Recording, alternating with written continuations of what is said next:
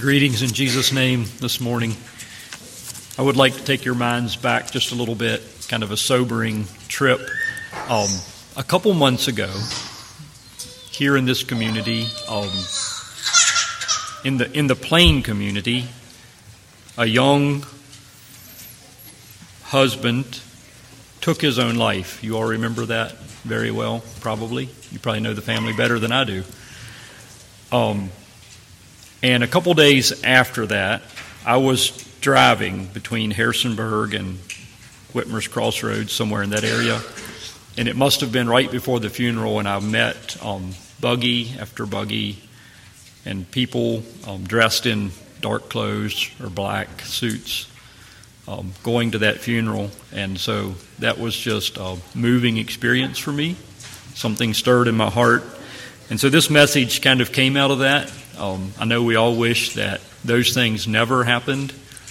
Um, it brought back memories of cousin Reuben and his death uh, years ago, and um, so just just think just a little bit. So um, to be a brother or a father of that man um, would have to be difficult because I think I would be, or even a or even a church brother, I would just be really wrestling with did I do enough? Was were there signs of that coming that I missed? Did I try? Was I successful? Um, did I not care? Um, was there something I could have done? Like that's where it would have really hit with me. Was there something I could have done that might have prevented such a tragedy? And then, um, so that that life, those lives, and that event are history, but my thought this morning is so is it possible that um, there are still people struggling? Is it possible that this could happen again? Um, is it possible that I would ever get to a place that I would feel like death is better than life? Is that unusual? Is it is it is it within reason? Not really. Um, and so this message kind of starts out with that, but I want to move to, um, I'm borrowing a title of a little booklet uh, Mr. Brumfield wrote called Hope for Troubled Christians. I think I left it there on the bench. Might get that.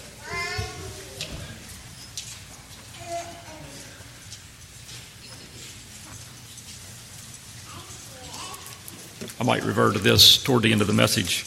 So let's go to, um, let's just pick up right after our Sunday school lesson and go to 1 Kings 19. One thing I want to establish um, is that great men of the Bible, men that we respect and look up to, struggled with these things. Um, you might think that it's not possible. But Elijah, the obedient prophet in our lesson that we um, so admire, um, this would be, let's see, next Sunday's lesson. And then going a little further, and I don't think our Sunday school book picks up on this exact passage, but in 1 Kings 19, after the Mount Carmel thing. So this is the same Elijah from our Sunday school lesson. 19.1, and, Eli- and Ahab told Jezebel all that Elijah had done, also how he had executed all the prophets with the sword. Then Jezebel sent a messenger to Elijah, saying, So let the gods do to me, and more also, if I do not make your life as the life of one of them by tomorrow about this time. So there's a uh, one day sentence, death sentence. And when he saw that, he arose and ran for his life and went to Beersheba, which belongs to Judah, and left his servant there. But he himself went a day's journey into the wilderness and came and sat down under a broom tree and prayed that he might die. And said, It is enough. Now, Lord, take my life, for I am no better than my father's. He actually asked God to take his life. I mean, that sounds like suicidal tendencies in some ways. And I'm glad that he didn't take his own life, but so what what brought this on? What what led up to this to get a godly man into such a, a poor state of mind? And so there's a couple elements, and you can just identify these in your mind. There was loneliness. Um, he was lonely. In 9 and 10 of the same chapter, God asked him, What are you doing here? As to, if to say, This is not the place for you. And in 10, he says, I alone am left, and they seek to take my life. Well, right there are two things. By his own words, he says, I am lonely and I am desperate. And so, desperation, he felt like probably Jezebel and Ahab would find him and kill him, and he preferred death to life, it seems. And so, people, even we, we can be lonely. We can even feel desperate. Think about another suicide in the Bible. It was Saul. Saul committed suicide because he saw he was surrounded and there was no way out. And um, so he took his own life. Um, I'd like to, while we're there in 1 Kings 19, just notice that his life work was not finished. I mean, I would take it that he was an older man at this point. Um, and he had just won this huge victory. God had won this huge victory and used him. And there were less, if not any, prophets of Baal left. And the people had verbally committed to serving the Lord, He is God, the Lord, He is God. And so um, it was a great turning point toward the better, but his very life was at stake. And I think um, he felt very lonely. But notice in about verse 15 and 16 that his work wasn't finished. Like if he would, if he really had passed away right then and there, there was unfinished work. And there were some big jobs. There were three appointments that he needed, anointings that he needed to carry out, including his successor, Elisha. And in verse 18, God told him, You're not alone. There's 7,000 that are not Baal worshippers, and they were probably widely separated, and maybe they hardly knew of or knew of each knew each other. And yet God told him, You're not alone. And so loneliness can be um, a perception at times more than a reality, and yet I think he was acknowledging the fact that he had ran from the north to the south, and he was alone and afraid. And so he thankfully um, moved on. This was not the end of the story for Elijah. He had work to do. And think about then Elijah's death. Um, you would hardly even say he died. He was just carried up in a chariot of fire. But there was a time, I'm just reminding us, there was a time in a great man's life where he really hardly knew how to move forward. Okay, let's go to Numbers 11.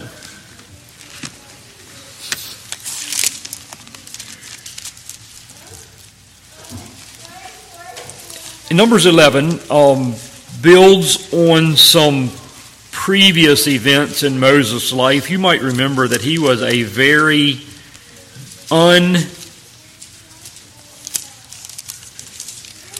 unwilling at the start leader. He did not want this job. He did not think he was capable.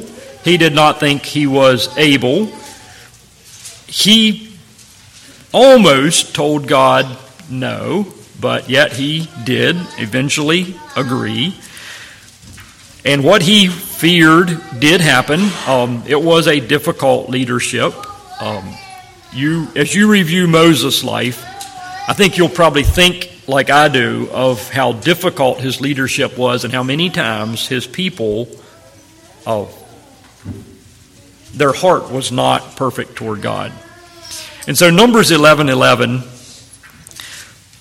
I think Moses is a great leader, and yet um, he, he says this.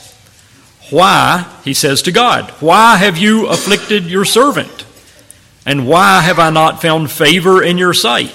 Well, that sounds almost like the young man who broke his leg. Is God mad at me? That you have laid the burden of all this people on me. Did I conceive all these people? Did I beget them that you should say to me, Carry them in your bosom as a guardian carries a nursing child to the land which I swore to your fathers? Where am I to get meat to give all these people? For they weep all over me, saying, Give us meat that we may eat.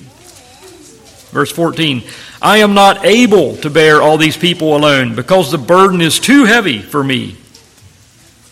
In 15, you can hardly believe, but he says, If you treat me like this, please kill me here and now, if I have found favor in your sight, and do not let me see my wretchedness.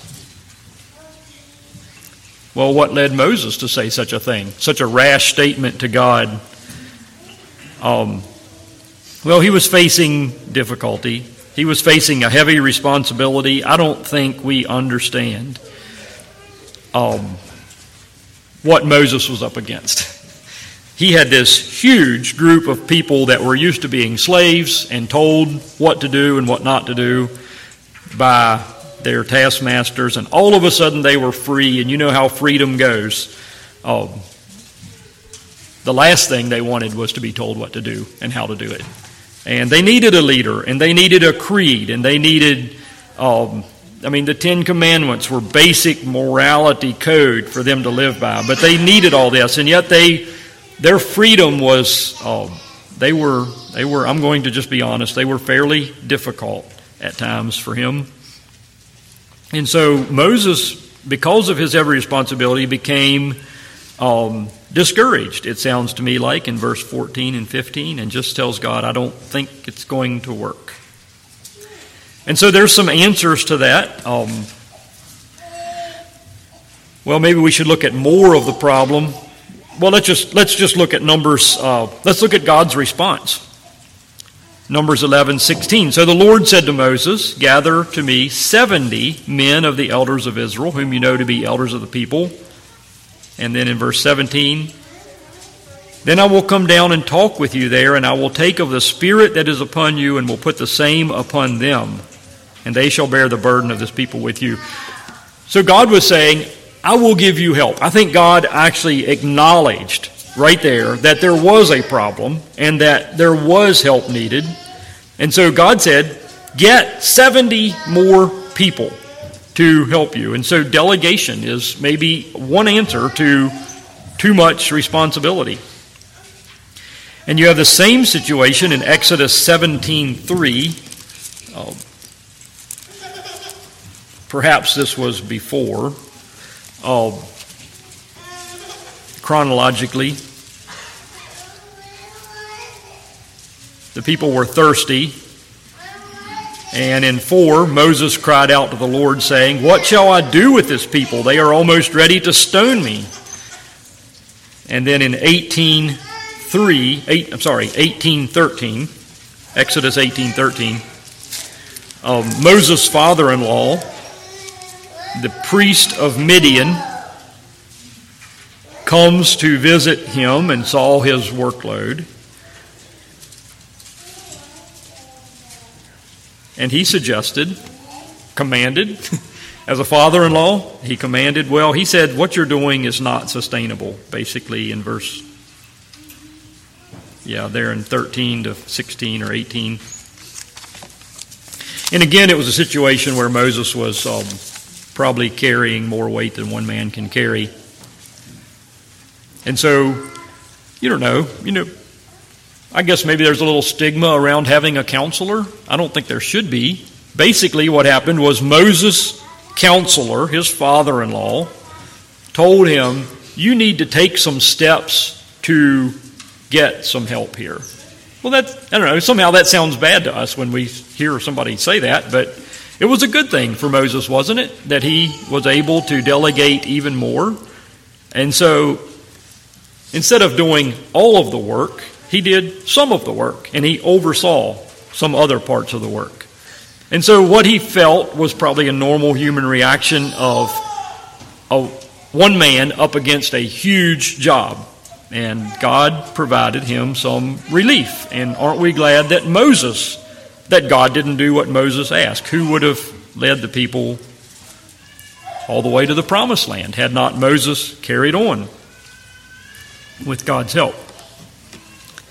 I'd like to also think about David a bit in Psalm 42.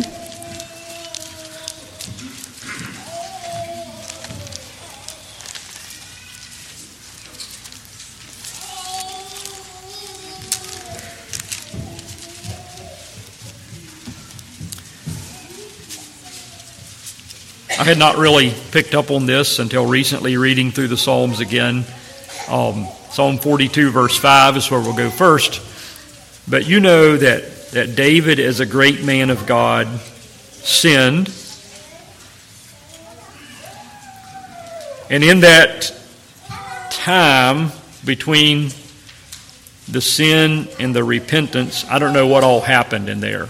But I know that David's heart must have been burdened. He was bearing the weight of guilt.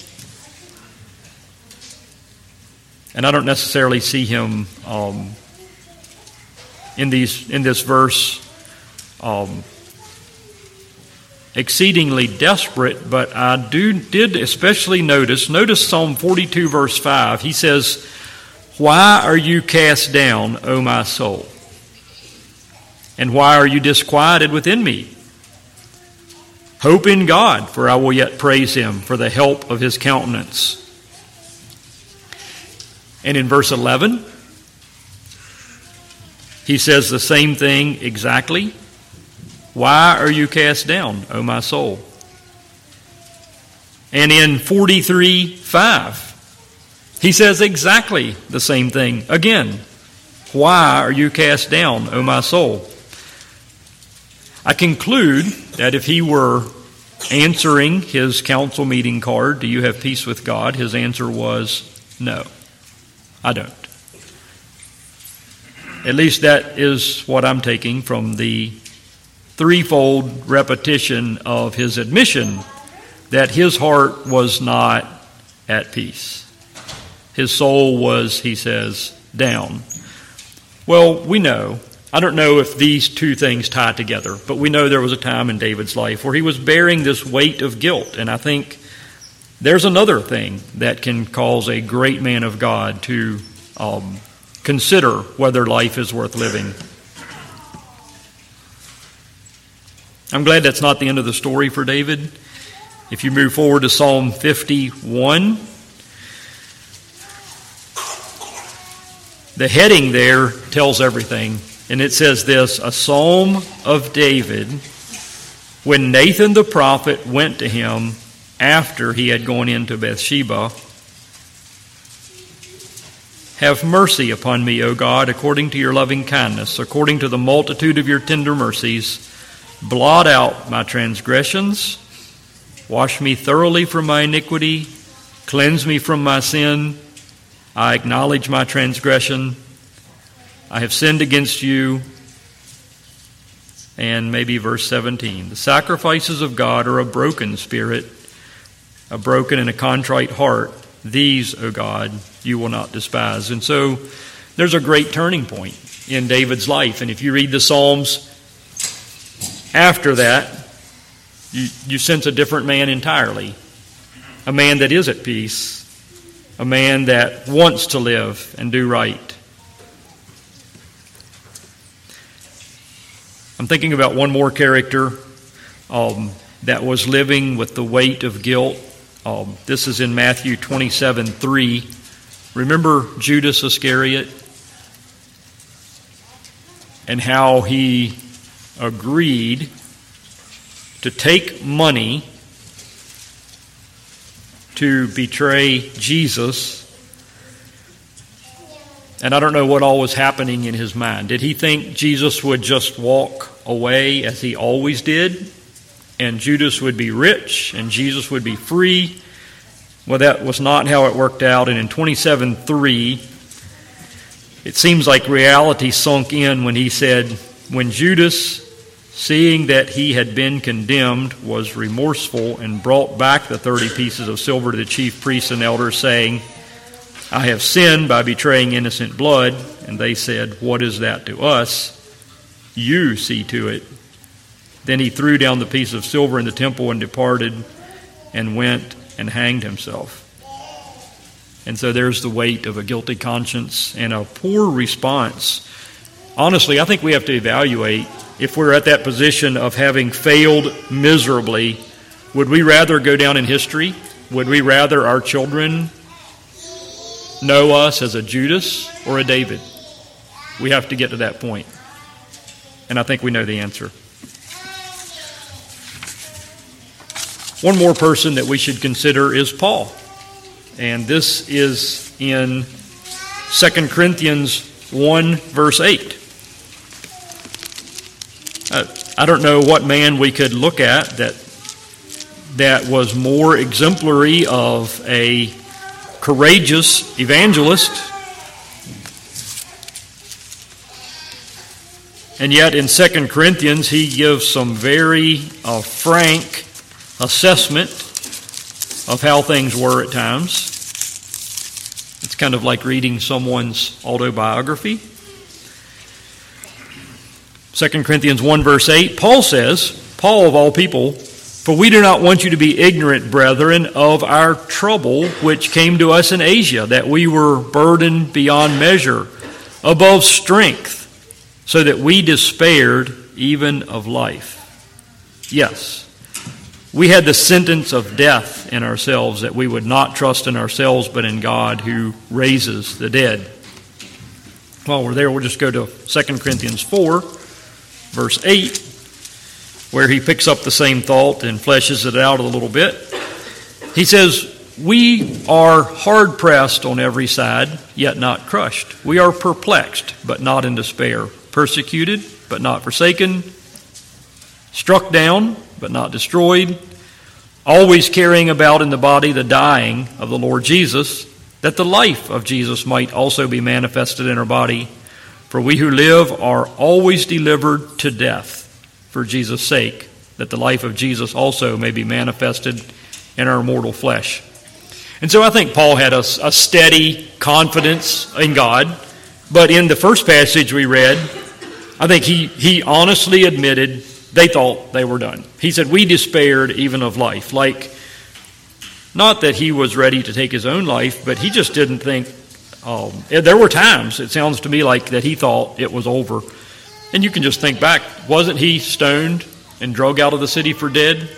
Um, I assume he was very near death. And yet he carried on. And just reading, you can, you know, we read all of Paul's writings and all the great things that he wrote, but think about the man, Paul, and all the difficulty and all the persecution and all the distress and all the trouble, and in especially Second Timothy, when he's in prison and near the end of the life, you hear some real humanity coming out that, that it was it it tended to wear him down. And he was doing the Lord's will, and he was doing what was right, and he was simply suffering for Christ. I'm glad that Paul didn't give up. We would have missed a bunch. Um, just two other things here. Do, do you ever feel misunderstood? Let's go to Psalms 56 5. I don't mean a little misunderstood as, as if you said one thing and somebody gave you something else, but a huge misunderstanding where it feels like no matter what you say, it's not that way. In Psalm 56 5, David said, It's an honest man. All day they twist my words. All their thoughts are against me for evil.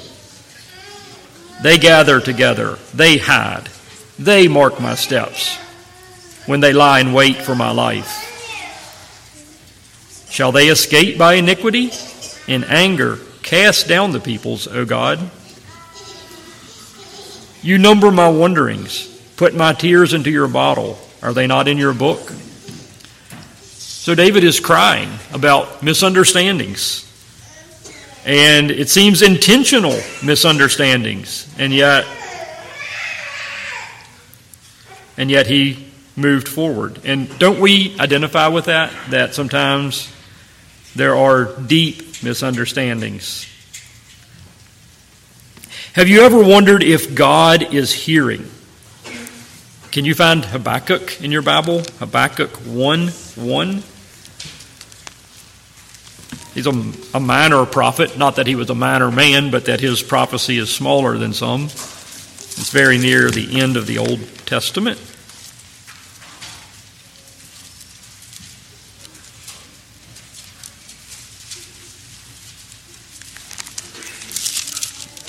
If you found Nahum, it's right after, or Micah, it's, you're close. Habakkuk says this, and the question is do we ever struggle with does God hear? Is God really hearing me? Habakkuk says, The burden which the prophet Habakkuk saw, O Lord, how long shall I cry, and you will not hear? Even cry out to you violence, and you will not save. Why do you show me iniquity? And cause me to see trouble. For plundering and violence are before me. There is strife and contention arises. Therefore, the law is powerless, and justice never goes forth. For the wicked surround the righteous, therefore, perverse judgment proceeds.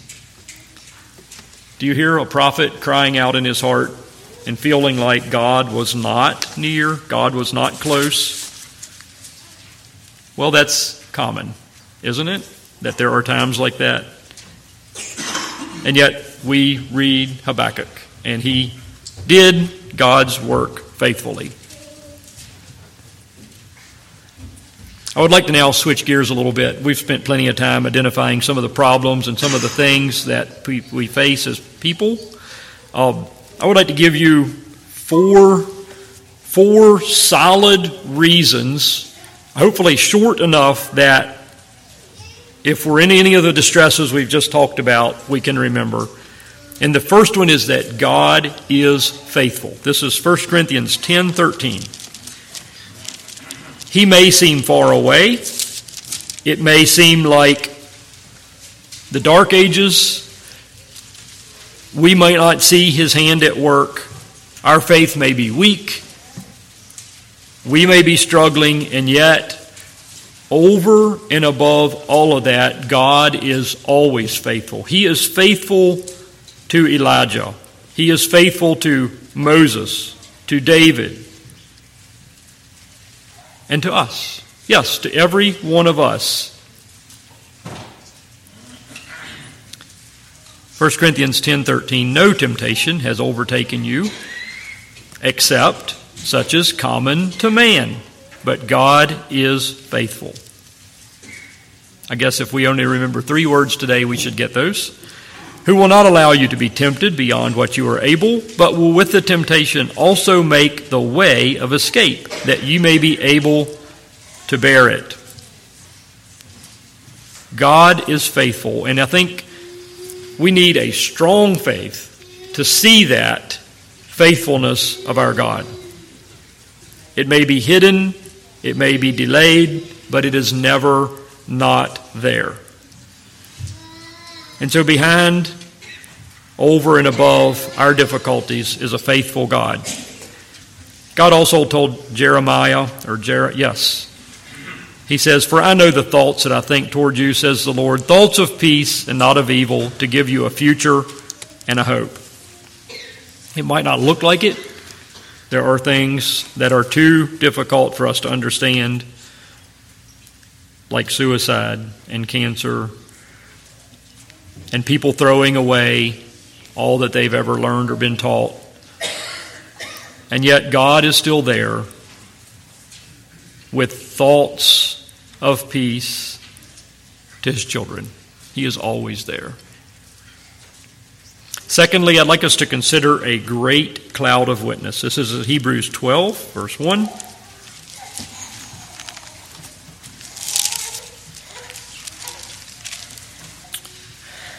So in Hebrews 11, we have all the people that were faithful. They did the right thing, even in the face of difficulty. They did not all succeed marvelously. Down in the end, there were people that were murdered, persecuted, tormented, and yet they also are listed in the chapter of faith. But Hebrews 12:1 starts out this way: Wherefore, we also, since we are surrounded by so great a cloud of witnesses, let us lay aside every weight and the sin which so easily ensnares us, and let us run with patience or endurance the race that is set before us. So I don't know who you think this cloud of witnesses is. Is it saints in heaven looking down? Perhaps. Is it the angels who seem to have some insight into what happens on earth? Maybe, although it's not really stated here. I'm not sure, but I know this for a fact. We are surrounded by people right here, right now, today, and our successes and our failures affect them deeply. And so, this great cloud of witnesses I'm suggesting is just our families and our brothers and sisters, our ministry, the people we know and work with, our neighbors. And are they not all keenly, keenly observing and wanting us to do right. I mean, I don't think that we always consider this so much, but how our successes, failures, victories, and defeats, how they affect everybody in our church, everybody we relate to, and how sad and how deeply disturbed we are when we hear of a failure, and how happy, glad, joyful we are to know that someone, maybe they were struggling, but they've come through it. They've, they've faced something very difficult, and with God's help, they, they succeeded. Doesn't that give you courage to move forward and to know that, that there are many people praying for our own spiritual well being? We are surrounded by a great cloud of witnesses. That's a huge reason not to give up. We shouldn't. We can't. It would it would be way too hard on way too many people. Thirdly, let's remember Jesus. This is in Hebrews 12 2. It's just the next couple of verses there. Looking unto Jesus, the author and finisher of our faith, who for the joy that was set before him endured the cross despising the shame, and is set down at the right hand of the throne of God. For consider him who endured such hostility from sinners against himself, lest you become weary and discouraged in your souls. So think about Jesus as the ultimate misunderstood and yet perfect person. And none of us approach perfection like that. But I'm just saying, as far as injustice goes, he suffered more than we ever have. And maybe as far as physical suffering, he suffered more than anyone has either. And yet he was doing God's will, and God was with him, and he carried through. He was faithful, he did his job. He admitted in Gethsemane that it was difficult, that his flesh was not willing. Um, his request almost sounds like Moses's in a tiny little way, where he says, I will if you need me to. And he did. And so, if we're ever weighing whether it's worth it, we need to remember Jesus. If nothing else, we should remember that He died for us. We shouldn't try to do anything over or above that or beyond that. He died for us. We have redemption through His blood. Fourthly, we need to consider that our eternal destiny is at stake. Let's go to Galatians 6, verse 8.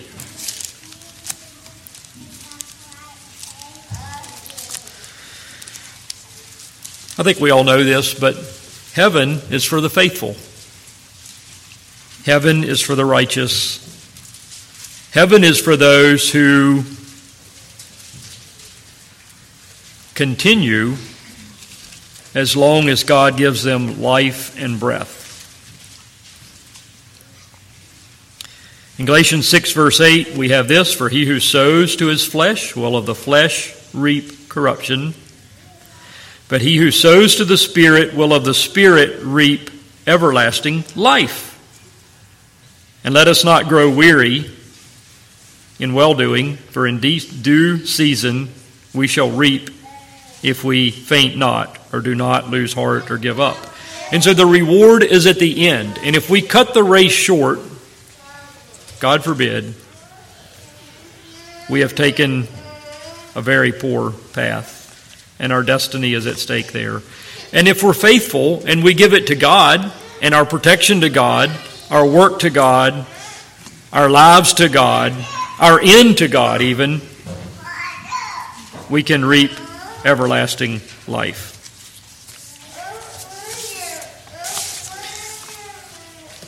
So, four things there, four reasons. God is faithful. There's a cloud of witnesses, everyone around us.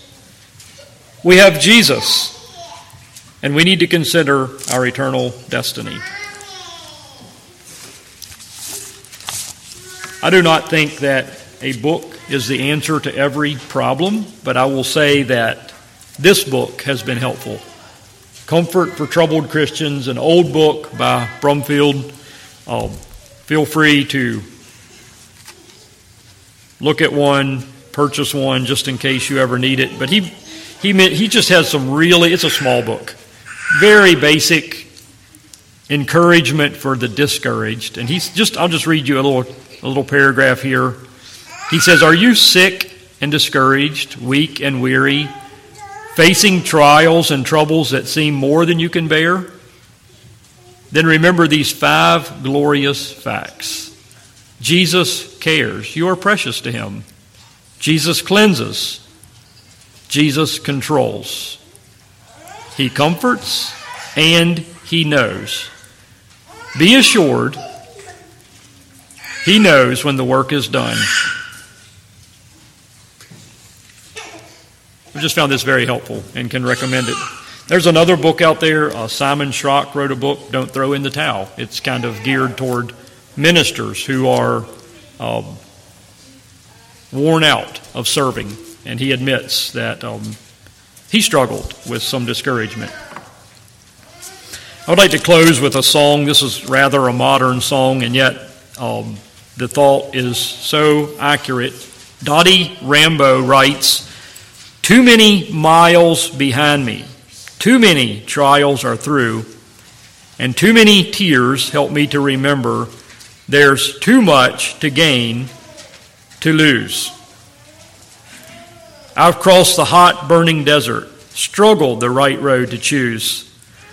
But somewhere up ahead, I see cool, clear water, and defeat is one word I won't use. Too many sunsets lie behind the mountain. Too many rivers my feet have walked through. Too many treasures are waiting over yonder. There's too much to gain to lose. Let's join with Paul in his commitment. He said, I press toward the mark.